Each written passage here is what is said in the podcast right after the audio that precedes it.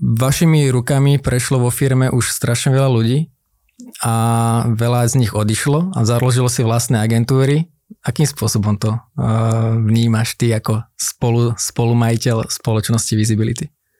Tak z môjho pohľadu ja som veľmi rád, lebo ja sa teším z každého človeka, ktorý od nás agentúry odišiel a je úspešný. Takže či už skončí u nejakého koncového klienta, založí si agentúru, freelancuje čokoľvek, lebo z časti si myslím, že sme tomu prispeli a tým pádom mi to príde ako, ako celkom pozitívna vec, lebo my sa snažíme s ľuďmi naozaj vždy lúčiť v dobrom a myslím si, že bolo veľmi málo prípadov, kedy to tak nebolo sme aj s mnohými ex-zamestnancami a spolupracovníkmi proste v kontakte, pozývame ich na nejaké rôzne naše večierky a podobne, takže ja som na to hrdý, lebo mám rád takéto memečko alebo čo kolovalo internetom, kde sa pýta no, jeden zamestnanec e, riaditeľa, že e, šéfe, ale e, čo, čo urobíme, ak investujeme do týchto ľudí peniaze oni a, a oni odídu. Ano.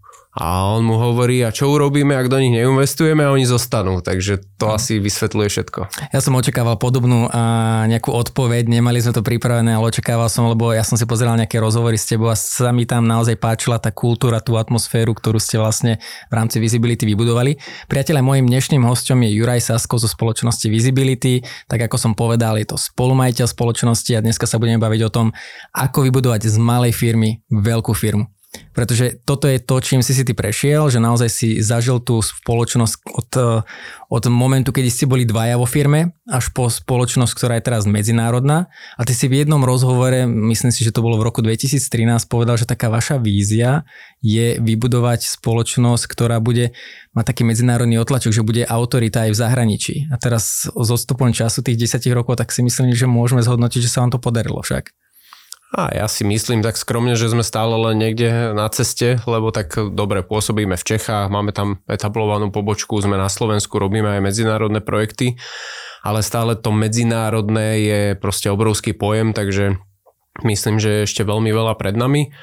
V každom prípade, neviem, kde si vyhrával ten rozhovor, ale... Uh, bolo to, že na, na Facebooku to bolo zverejnené, myslím niekde, ale bolo to, že, že chceme byť rešpektovaná agentúra, alebo vy ste marketingová agentúra a vy ste povyhrávali aj rôzne zahraničné ceny, som pozeral, takže ja si myslím, že sa vám to do veľkej miery darí minimálne naplňať. No tak áno, akože však nemôžem sa stiažovať, myslím si, že agentúra má celkom fajn biznis, takže z tohto pohľadu je to dobré, ale neviem, ako sa nám to podarilo, no tak boli sme dvaja s mojim spoločníkom Radom, na kolene sme dali dokopy agentúru, respektíve pôvodne to bol jeho nápad, aby, aby som si nepri, nepripisoval nejaké zásluhy, ktoré mi nepatria. No a hlavne Rado dával tomu takú tú vysokú víziu, ktorú ja som vtedy nevnímal, pretože som bol tesne po škole škole a, a videl som len to, že dobre začíname nejaký biznis, ja som freelancoval, mal som nejaké svoje online projekty, zarobil som si pár stojer mesačne a, a bolo fajn. No a on prišiel s tým, čo všetko ideme robiť, ako keď spustíme agentúru, tak sa nám začnú chrliť dopity a budeme točiť veľké peniaze a rovno musíme ísť do zahraničia a tak ďalej, takže myslím si, že toto ma veľmi nakoplo alebo otvorilo možno oči, lebo keby to bolo len na mne v tých prapočiatkoch, tak si myslím, že by som si vôbec nedával takéto ambiciózne ciele a práve tie ciele podľa mňa je fajn, keď ťa nejakou ženu do popredia stále vidí, že máš čo budovať a máš čo riešiť, že si stále nedosiahol. Na druhú stranu to podľa mňa treba brať trošku aj s takým rešpektom a nebyť e, nenaplnený, pretože to môže sklznúť do toho, že nikdy nemáš dosť a stále chceš viac a viac, takže medzi týmito dvomi svetmi podľa mňa treba nájsť nejaký balans. A ako som spomínal, ty si vlastne zažíval ten prerod od tej naozaj, a nie že malej firmy, od úplne akože takmer one-man show spoločnosti až po, po spoločnosť, ktorá, neviem, sme to už korporát, alebo ešte to ďaleko? To, to dúfam, že nie, lebo to, to by sa mnoho ľudí aj vo firme urazilo. OK, beriem späť. Uh, to znamená ale teda po veľkú spoločnosť a že, že boli nejaké také mílniky, lebo vy ste začínali aj vyslovene iba s jednou, dvomi službami, myslím PPC to bolo ako na začiatok? Nie, prvé bolo SEO, SEO? lebo optimalizácia pre vyhľadávače, pretože aj, aj moje pozadie profesné bolo práve, ja som robil SEO ako freelancer, takisto aj môj spoločník Rado. A potom až prišli ďalšie veci, prirodzene hneď prvé kampane, nejaký copywriting, weby a tak ďalej. No a tie milníky, tak neviem, podľa mňa úplne prvý milník bol, že sme vôbec uh, zobrali nejaké kancelárie, že sme sa začali fyzicky stretávať, lebo Rado v tom čase býval vo Svite, ja som býval v Pezinku, uh, žili sme online život, aj na stránke sme mali ako jeden z takých prvých claimov, že uh, na to, aby sme poskytovali kvalitné a dobré služby, nepotrebujeme mať kancelárie v strede Bratislavy, čo mhm. teda aktuálne máme, takže je to také, také komické, ale, ale teda v tom, vtedy sme si mysleli, že budeme fungovať čisto virtuálne a že to celé vyskladáme. Takže taký ten prvý zlomový bod boli práve tie kancelárie. Ďalší zo zlomových bodov bolo, že sme mali prvých ľudí, o, snažili sme sa, nemali sme peniaze navyše, však ani ja som si nevyplácal žiaden plat, takže sme išli formou stážistov, išli sme na UCM do Trnavy, tam sme získali prvých ľudí na nejaké stáže a s nimi sme aj v tej kancelárii začali rozvíjať tie projekty a podobne, takže to bol taký druhý milník vychovávať si tých prvých ľudí a, a riešiť nejaké prvotné procesy vo firme. No a potom, potom neviem, už, už to tak možno nevidujem úplne, lebo, lebo milníkom mohlo byť aj to, že sme sa presťahovali a chvíľu sme sídlili s PR agentúrou Dynamic Relations a PR Clinic, to sú dve PR agentúry, ktoré mali spoločné sídlo a my sme vlastne s nimi zdieľali priestory, takže to nás podľa mňa aj tak nakoplo, že sme videli, ako už funguje nejaká zabehnutá firma a s nimi sme začali spolupracovať na nejakých projektoch a podobne. Potom sme otvárali zahraničnú pobočku, Najprv to bolo v Čechách, kde sme sa trápili zhruba rok, až kým sme tam našli nášho partnera, s ktorým sme ten biznis ďalej potiahli. Potom sme hneď otvárali maďarskú pobočku, ktorá ale medzi tým skrachovala, ale to možno tiež pokladá za nejaký mílnik, že, že pozrieť sa do zahraničia a začať riešiť aj ten, ten biznis mimo Slovensko. Takže toto sú možno také základné mílniky, na ktoré si spomínam. No a vy vlastne ste sa z toho, z toho iba jedného produktu dostali teraz na full, vlastne riešite full service v rámci marketingu, ale to sú sú veci, ktoré že by ste na začiatku nevedeli naplánovať. Že ono, ako sa tá cesta nejakým spôsobom odkrývala, tak ste zabezpečovali služby, ktoré si klienti asi začali pýtať. To znamená, že asi aj pri tom podnikaní je to o tom, že veľakrát sa snažíme všetko naplánovať od A do Z a úplne všetko tie produkty, ceny a, a tak ďalej, tak ďalej. A zistíme, že prídeme za prvý rok a už sú veci úplne iné. To znamená, že uh, ja to vnímam tak, že ako keby taká schopnosť rýchlo reagovať na nejaké zmeny alebo na nejaké príležitosti. Je to niečo, čo teba ako keby vždycky motivovalo, že OK, tu nejaká príležitosť zajdeme do toho, alebo si skôr taký viacej analytický človek? Neviem, asi ani, asi ani jedno, alebo možno ľudia v mojom okolí to vyvrátia. Neviem, snažím sa analyzovať veci, pozerať sa veľmi kriticky na rôzne nápady, lebo tých nápadov je strašne veľa, aj my ich máme interne v týme, jednak vo visibility, že poďme urobiť takýto produkt, alebo poďme urobiť takúto kampaň, alebo potom na úplne že externé veci typu mám nápad na biznis, tak poďme spraviť nejaký startup a tak ďalej, takže je toho veľa a človek sa musí pozerať kriticky na tie nápady a tým, že už som ich za tých pár rokov videl veľa aj na strane klientov, aj, aj v mojom okolí, tak možno sa viem na to pozrieť aj takýmto okom.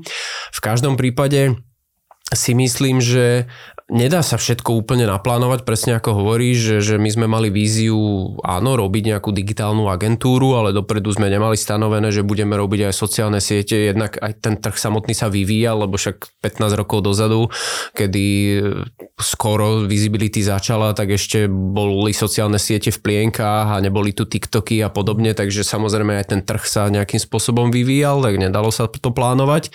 A druhá vec je, že a ty, to sme sa aj poučili možno v rámci toho podnikania aj pri iných projektoch, že namiesto toho, aby sme rok niečo plánovali, tak rýchlo to spustíme, možno fakt, že len v okleštenej podobe, správme si taký nejaký pilot, otestujme uh, spätnú väzbu z verejnosti, od zákazníkov a tak ďalej a potom podľa toho sa rozhodujme, lebo sme skúšali obidvomi spôsobmi. Jeden je, že plánuješ rok niečo, dávaš dokopy, robí si výskum, neviem čo a ušiel nám vlák a prepali sme peniaze a nakoniec ten projekt nebol úspešný. A potom sme si to práve vyskúšali tým druhým spôsobom, kedy nás to stalo možno pár sto eur, pár desiatok hodín roboty a tiež ten projekt nebol úspešný, ale minimálne sme to zistili oveľa skore a za oveľa menej peňazí. Ty si niekde spomínal, tuším, že ste mali taký startup, kde ste, neviem, či rok alebo dva roky na ňom pracovali a že tak držali ste to v tajomnosti a potom ste zistili, vyšli s tým, ona, že to vôbec nedopadlo. Neviem, či to bolo toto, čo myslíš teraz. Bolo ich viacero takýchto, lebo tých okay. fail, failov mám myslím, že celkom dosť, a, lebo skúšame stále, proste áno, ten agentúrny biznis tu je, nejak sa vyvíja, ale vždy príde nejaký nápad. A aj s môjim spoločníkom mali sme firmu na vitamíny a vitamínové doplnky, kde sme si chceli vyskúšať svojho času uh, urobiť fyzický produkt a vôbec celý ten, ten ako keby marketing produktu a packaging a, a všetko uh, ruka v ruke, akože bola to pekná skúsenosť, ale tiež to nedopadlo dobre. A potom možno to, na čo narážaš, bol uh, projekt z medicínskej oblasti, kde sme pripravovali vlastne platformu na hiring zdravotníckého personálu a to bolo presne o tom, že sme sa tam na to pripravovali možno, že aj rok a pol dokopy prieskumy a, a svod analýzy a dáta a platformu vyvíjať a tak ďalej a tak ďalej. A, a vlastne ušiel nám vlak kvôli tomu, lebo pôvodne sme tú platformu chceli postaviť na blockchaine, čo bol vtedy taký začínajúci trend. A vlastne sme zistili po tom roku a pol, že je to zbytočne nákladné a vlastne tá naša cieľová skupina vôbec nechápe benefitom toho blockchainu a že je to vôbec zbytočné pri tom produkte. A druhá vec je potom, že sme prepálili strašne veľa peňazí aj času a vlastne už sme sa potom nevyhrábali z toho, aby, aby to začalo zarábať a vedeli sme fungovať ďalej. Takže hej, to je jeden z tých príkladov. A keď hovoríš o tých failoch, ako reaguješ na to, keď, keď niečo sa nepodarí? Lebo veľakrát je to o tom, že v tej hlave nás to vie najviac položiť. To znamená, že ako Juraj Sasko uvažuje, keď sa niečo nepodarí. Aký mindset? Tak asi som vždy smutný samozrejme, tak, tak to sa nedá úplne od toho odosobniť, ale neviem, no tak ja asi nejako konštruktívne pristupujem, jak som aj povedal, že tých failov bolo veľa, či už na strane agentúry, projektov, ľudí, ktorých sme zobrali do týmu a nebolo to úspešné, až po proste po nejaké biznisové zlyhania. A veľakrát sú to aj, aj také veci, že nielen stratíš veľa času, ale, ale aj, aj veľmi veľa peňazí.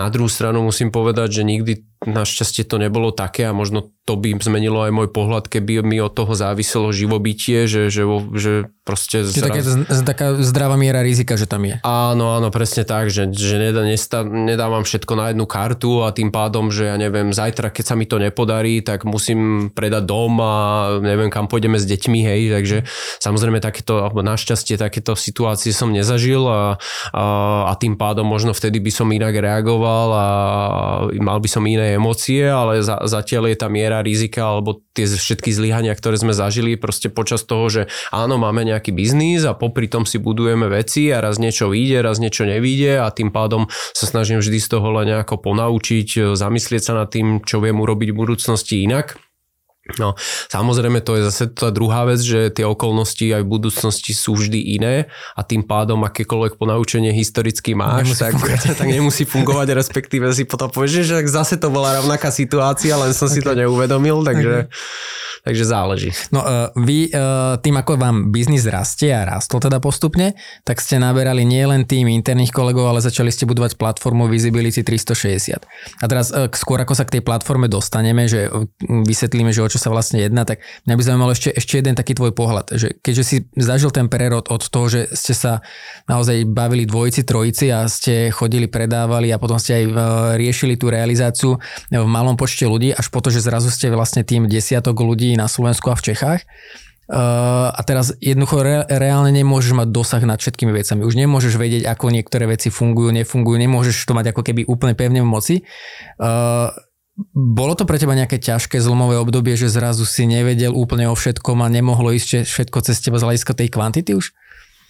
Tu si myslím, že nie. Že to nebolo vôbec pre mňa ťažké a som vôbec rád, že sa dokážem od tých vecí nejako vzdialiť a veľa vecí delegovať a od začiatku som to mal takto nastavené, že ako náhle nás bolo 20-30, tak sme vytvárali týmy, štruktúru a nejaké zodpovednosti a už veľa vecí napríklad cez mňa vôbec nešlo. Takže ja napríklad vôbec nerobím do agentúry nábor ľudí, ani neviem niekedy, že keď niekto odchádza alebo keď niekto prichádza, tak pre mňa je to v podstate nejaká informácia v reporte.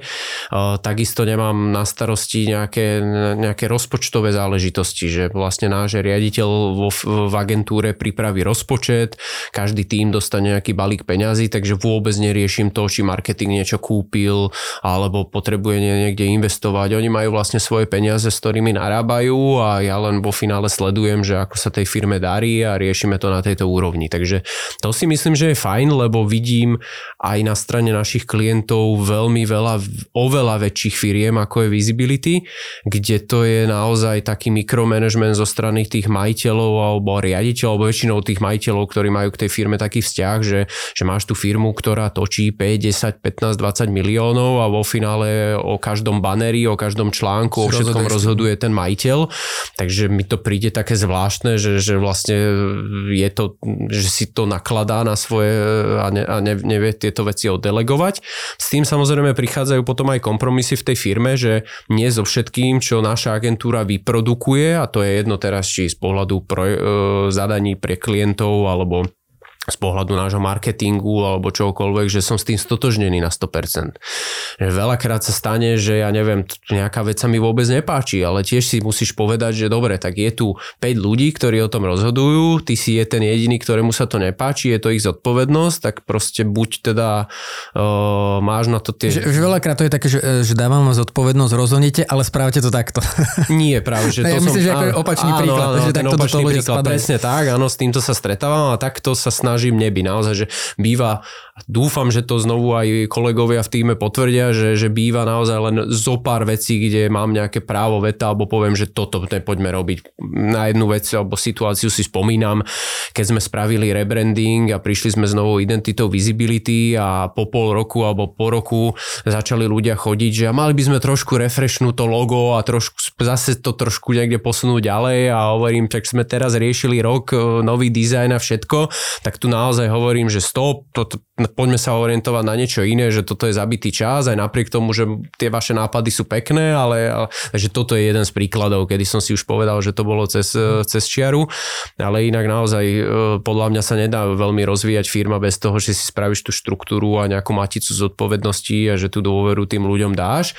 Prichádzajú s tým aj nejaké rizika a znovu že, že niekto bez tvojho vedomia rozhodne o niečom, prepáli peniaze, spraví zle biznisové rozhodnutie, ale tak asi o tom to je a, a buď to budeš, um, budeš tým uklovať a budeš robiť 20 hodín denne a proste robiť neustály mikromanagement a nakoniec uh, ťa to odpáli a máme tu syndrom vyhorenia a rôzne takéto veci, alebo si nájdeš nejaký ten balans, čo nehovorím, že ja veľa nerobím, ale myslím si, že mám celkom ten balans aj toho nejakého osobného života, súkromného, rodinného a versus práca možno vďaka tomuto. Ono, vieš, lebo ja som sa cel na to pýtal, lebo uh, týmto si prechádzam aj ja, no síce ja som akože, vy ste už tak, koľko máte, 100 ľudí Slovensku a Čechy dokopy, nie? Teraz no, keď tu Visibility 360 narátame, tak áno, je to asi cez 100 ľudí. Okay. No a toto je vlastne, že ja taktiež riešim, že už mne začínajú nejaké prvé externé spolupráce, ale uh, často sa stretávam aj s, s inými podnikateľmi a bude to o tom mikromanagemente, že vlastne, že chcem mať na tých ľudí dosah a chcem presne vedieť, čo chcú, teda čo robia, ale alebo potom je tam druhá vec, že ja by som aj to chcel delegovať, uh, aj, aj by som, aj si to uvedomujem, že by mal by som to, ale potom je tam ten, ten parameter, že ja to spravím ale najlepšie, že všetko, čo tam prišlo, je to zlé, ja to musím spraviť, ako keby ten pocit tej nenahraditeľnosti svojej. A preto mi sa páči, že možno ako to komunikuje, že akože keď chceš vybudovať veľkú firmu, tak toto musíš odstrihnúť, že niekto to má možno v sebe automaticky, niekto to musí nejakým prerodom prejsť, lebo inak potom aj z toho, čo ťa v tej firme baví, že to robíš, tak zrazu sa ti začne to robíš to po nociach a zrazu ti začne ísť na nervy a už aj z toho, čo ťa bavilo v tej firme, to bereš ako, ako nejaký prúser. Je to, je to tak. Znovu, mal by si sa možno odosobniť a, a rešpektovať to, že niektoré veci sa budú robiť len na 80% a nie na 100% podľa mhm. tvojich interných štandardov, takže to je nejaké prvé uvedomenie. A druhé podľa mňa je, že aj do týmu k sebe by si mal brať ľudí, kde, ktorí sú oveľa lepší ako ty. A to si myslím a dovolím si povedať, že naozaj, že, že u nás v agentúre máme kopec ľudí, ktorí, kde ja vôbec by som nevedel spraviť lepšie veci. Počnúť s grafikou, kampaňami, SEO, áno, ja som si prešiel všetkým týmto ale naposledy som nejaký aktívny link building robil v roku 2010 možno a spravoval kampane v roku 2009 a rob, nastavoval niečo v analytike v 2011. Takže áno, vyšlo to už z, to, z tej nejakej pozície, že sa tá firma vyvíja a má nejaké zodpovednosti, takže ja asi nebudem úplne pracovať na tých projektoch. A, ale na druhú stranu si myslím, že mnoho z tých ľudí vie tie veci robiť oveľa lepšie ako ja, takže možno, že aj tuto je nejaká cesta hľadať takých ľudí, ktorých nemusíš učiť, ale vlastne na ktorých sa vie spolahnúť a znovu je to asi ťažšie, keď tá firma je menšia a teraz hľadať nejaké talenty, ktoré sú 10 rokov pred tebou, tak aj finančne je to samozrejme komplikované, ja. ale tak nevždy je to len o tých financiách. Tak vy ste príkladom toho, že sa to podarilo, mm, že vlastne ste začínali práve cez tých stážistov a zrazu máte teda no, úplne iné spolupráce veľké. A k tomu sa dostávam vlastne aj e, k tomu, k tomu projektu Visibility 360. Tak skús možno predstaviť, že o čo sa jedná, aby, aby si to ľudia vedeli lepšie predstaviť. Tak Visibility 360 Group vznikla pár rokov dozadu ako myšlienka, kedy sme rozmýšľali, ako celý ten online marketingový biznis posunúť ďalej a nechceli sme sklznúť do toho, že Visibility tu bude nejaký obrovský moloch, ktorý bude mať 10 oddelení a budeme robiť od vývoja webov cez proste marketing a informačné systémy a neviem čo všetko. Tak sme si povedali, že možno jeden potenciálny rozvoj alebo smer, akým to celé rozvíjať je postupne hľadať menšie firmy a agentúry, ktoré robia niečo, čo my vo Visibility nerobíme a zapadá to do toho celého konceptu a je tam nejaký potenciálny priestor pre, pre cross s klientami, dáva zmysel to spoločne komunikovať a poďme ich takto nejako spojiť a dať dokopy a vytvoriť nejakú platformu, kde vieme spolupracovať. Takže vznikla Visibility 360 Group a takto teraz aktuálne máme firmu na videoprodukciu, e-mail marketing, e-shopy, konzultačnú firmu, web hostingovú firmu a tak ďalej a hľadáme ďalšie a pozeráme pozeráme sa po nejakých ďalších potenciálnych, ktoré do toho celého zapadajú. A vlastne pointa je, že visibility má vždy aj nejaký majetkový podiel v tých firmách, ale fungujú samostatne so svojimi klientami, so svojou značkou a snažíme sa len na tej vyššej úrovni vlastne koordinovať nejaký obchod, marketing, nejaké HR activity a vlastne vyťažiť z tej spolupráce čo najviac a, a posúvať sa spoločne takto, ale vlastne keď príde klient a má nejaké potreby, tak mu to vieme viac menej interne potom zastrešiť. Uh-huh. A teraz, keď hovoríš, že pozeráte sa po iných, e, ak to niekto počúva, koho táto téma zaujíma, že je nejaká firma alebo nejaká oblasť, ktorú teraz by ste potrebovali zastrešiť? Nebudeme hovoriť vymeniť, ak ste s niekým není spokojný, ale zastršiť novú. Áno, tak ono sa to vyvíja, jednak e, ten koncept riešime hlavne na Slovensku, ale chceme v budúcnosti e, niečo podobné vybudovať aj okolo českej visibility. Potom do, do úvahy prípada aj to, že by sme si spravili nejakú vlajčku v Maďarsku, v Rumúnsku a v ďalších krajinách, že aj tam hľadať tie agentúry, lebo aj toto je jedna z tých vízií, ťahať to do zahraničia ďalej.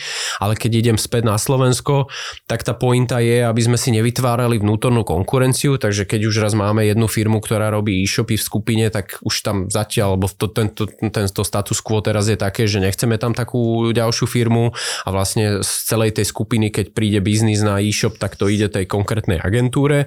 Pozeráme sa teraz po PR agentúrach, možno nejaká firma na vývoj mobilných aplikácií, možno, možno niečo spojené práve už so spomínanými blockchainami a tak ďalej. Akože tých oblastí je, je pomerne veľa.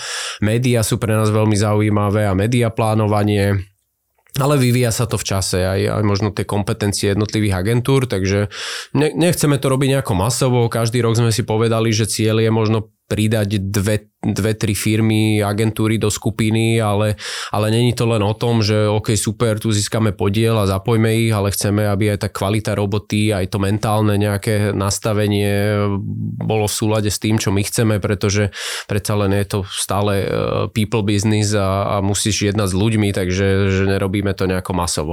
Tak ono vlastne vy tomu človeku zabezpečíte, alebo tej firme zabezpečíte nový prísun práce a vy sa podpisujete pod tú prácu, lebo to vlastne pod značkou visibility sa asi robí potom, nie? Uh, áno aj nie. Je to jednak aj o tom, že hej, je tam nejaké, nejaký obchodný prienik, ale znovu nechceme, aby v tej skupine to bolo len o tom, že visibility nosí biznis tým ostatným. Ale, ale oni, keď sa, niečo prinesú. Uh-huh. Aj naspäť, ale aj medzi tými jednotlivými agentúrami alebo firmami. A to okay. si myslím, že aj funguje, že, že v podstate však prečo, keď ja neviem, jedna firma, ktorá robí videoprodukciu produkciu, má biznis na e-shop, tak to vôbec nemusí ísť cez visibility a, a toto si myslím, že sa občas stáva, takže toto je jeden uhol pohľadu. Dopredu. No a, a druhý je, že vôbec to práve, že nechceme robiť len pod značkou visibility, že ten klient ani nevie, že to robí niekto iný.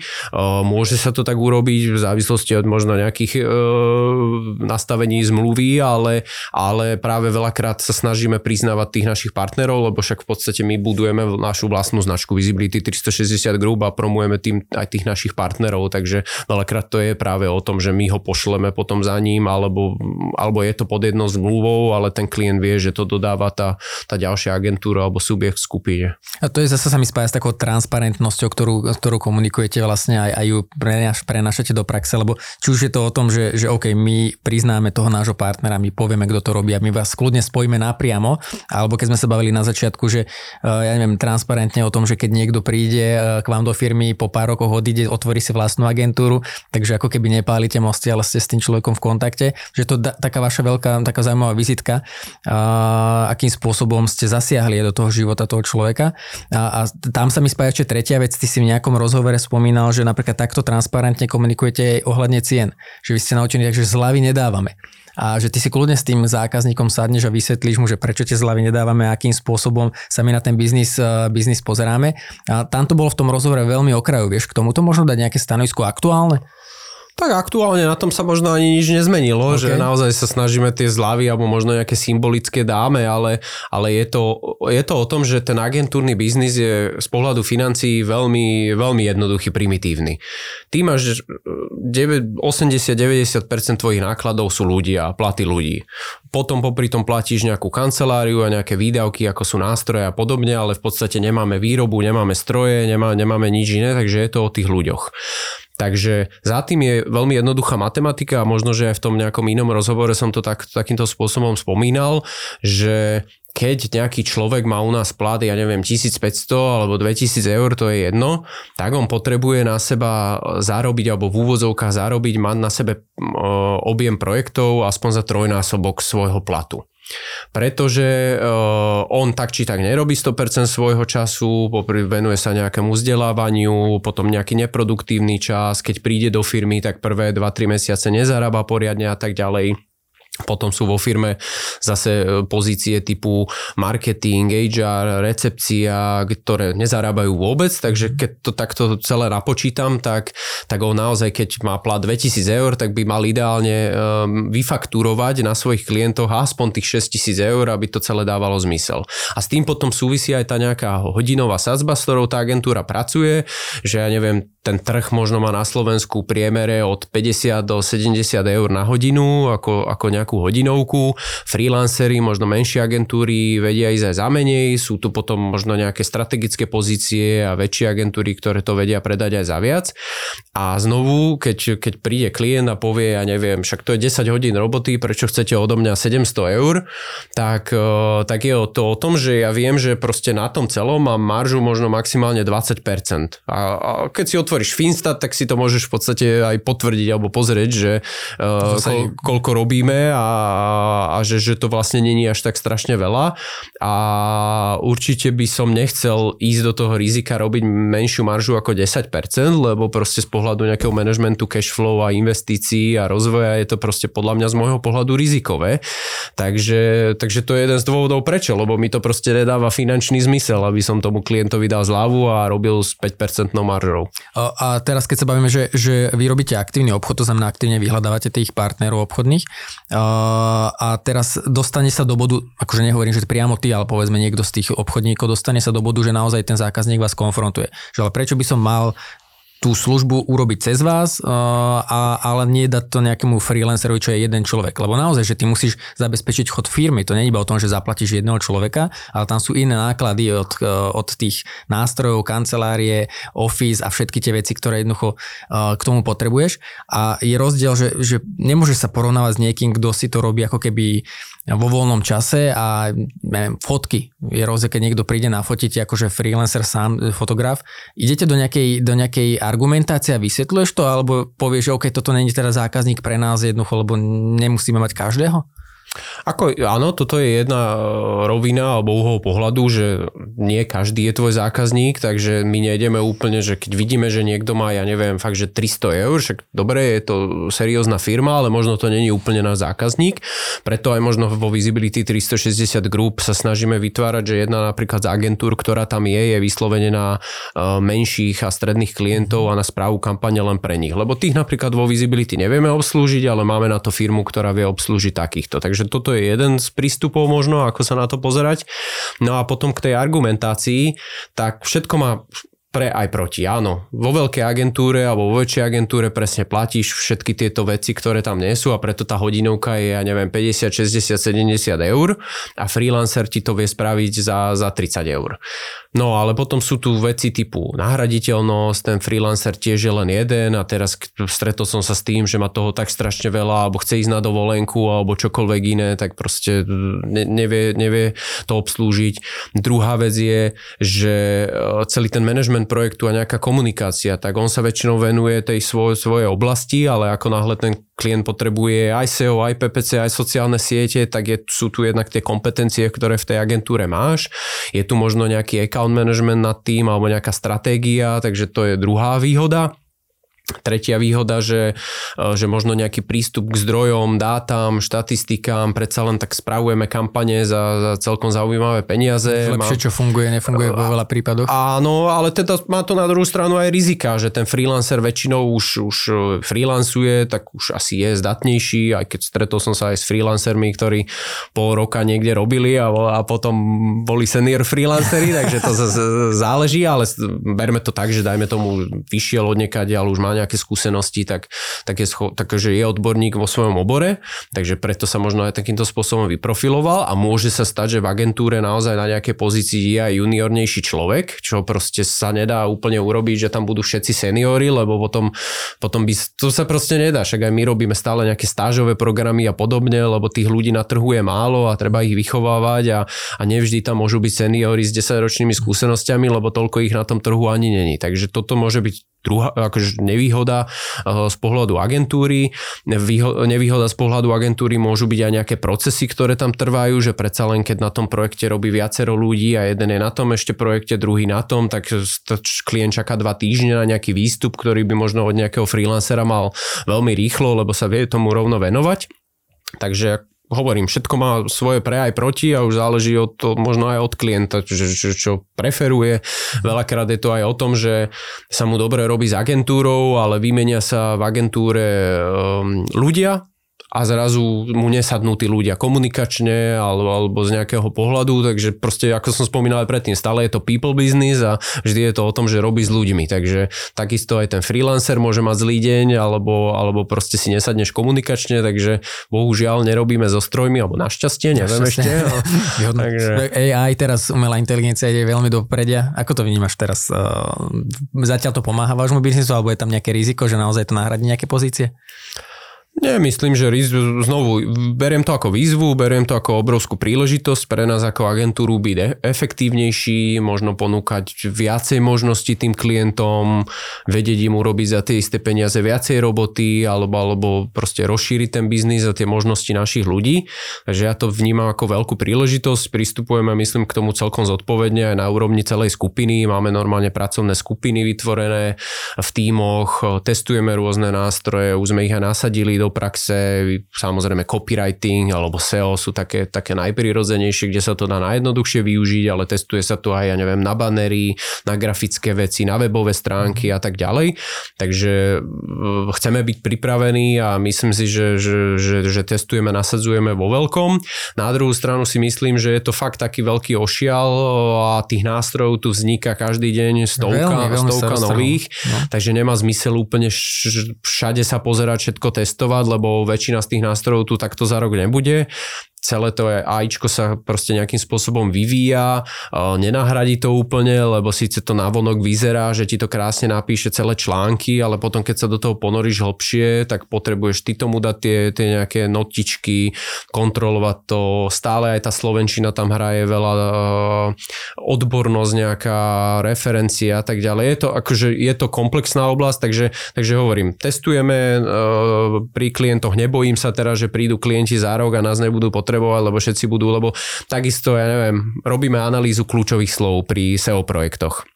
My máme komplet našu metodiku, sme mali vždy online na webe. Vedel si si to stiahnuť v podobe e-booku alebo článku, malo to 20 strán a v podstate to, za čo nám klient platí, ja neviem, 600, 700, 800 tisíc eur, tak si mohol stiahnuť a mohol si to urobiť sám. Ale nikto to neurobil, no tak skúsi, skúsi študovať a zaplatiť všetky tie nástroje, ktoré tam sú a teraz e, sedieť na tým týždeň a robiť si analýzu kľúčov, no tak radšej si to zaplatíš. Takisto ako si doma môžeš sám spraviť e, oporný betónový múr, lebo však vieš si kúpiť miešačku, vieš si kúpiť proste cement a, a piesok a všetko, ale neurobiš to, lebo nemáš na to čas, alebo proste dáš to niekomu, kto to vie robiť a kto sa tomu venuje každý deň. Takže takto vnímam asi aj to AIčko. OK. Uh, no tak ono za krátku dobu naozaj vzniklo veľa tých nástrojov uvidíme teda, ako si ty hovoril, že čo tu bude za pár mesiacov, rokov, uh, či bude viacej, menej, alebo to bude nejaký, nejaký, nejakým spôsobom plynúť. Uh, ale to bol taký, taký, taký, také preteky, lebo vlastne ten chat GPT bol vlastne taký prvý asi, čo to tak odštartoval, ale ono asi súbežne všetci na tom pracovali a, a teraz sa to dostáva na povrch. Tak uvidíme, teraz rovna Microsoft vydal niečo do Word, Excel a takéto veci, že to som ešte netestoval, niečo to už aj na slovenských platformách je. Je to ten uh, Copilot sa to myslím volá, mm, že, tak to že je to ten AIčkový asistent, ktorý bude dostupný vo všetkých službách, áno, počnúc Excelom a, a, a už to je dostupné u nás? PowerPointom. Ne, neviem, videl som len nejaké prezentačné videá, ja nefungujem veľmi na Microsofte, takže ani neviem. Ale, si Google partner. Uh, no áno, ale... Ja mám jednu otázku potom mimo nahrávania z Google. ale však my fungujeme na Google produktoch, ale aj Google oznámil, že do ich uh, workplaceu, či ako sa to volá celá tá platforma, alebo workspace, tak, tak vlastne tiež tam chcú podobnú funkcionalitu integrovať, takže hej, tie preteky sa začali, budú sa tie firmy predháňať, čo kto skore integruje a takže myslím si, že to bude len v prospech ľudí a uvidíme, kam nás to zavedie. Okay. Juraj, ďakujem ti pekne, že si prišiel na rozhovor.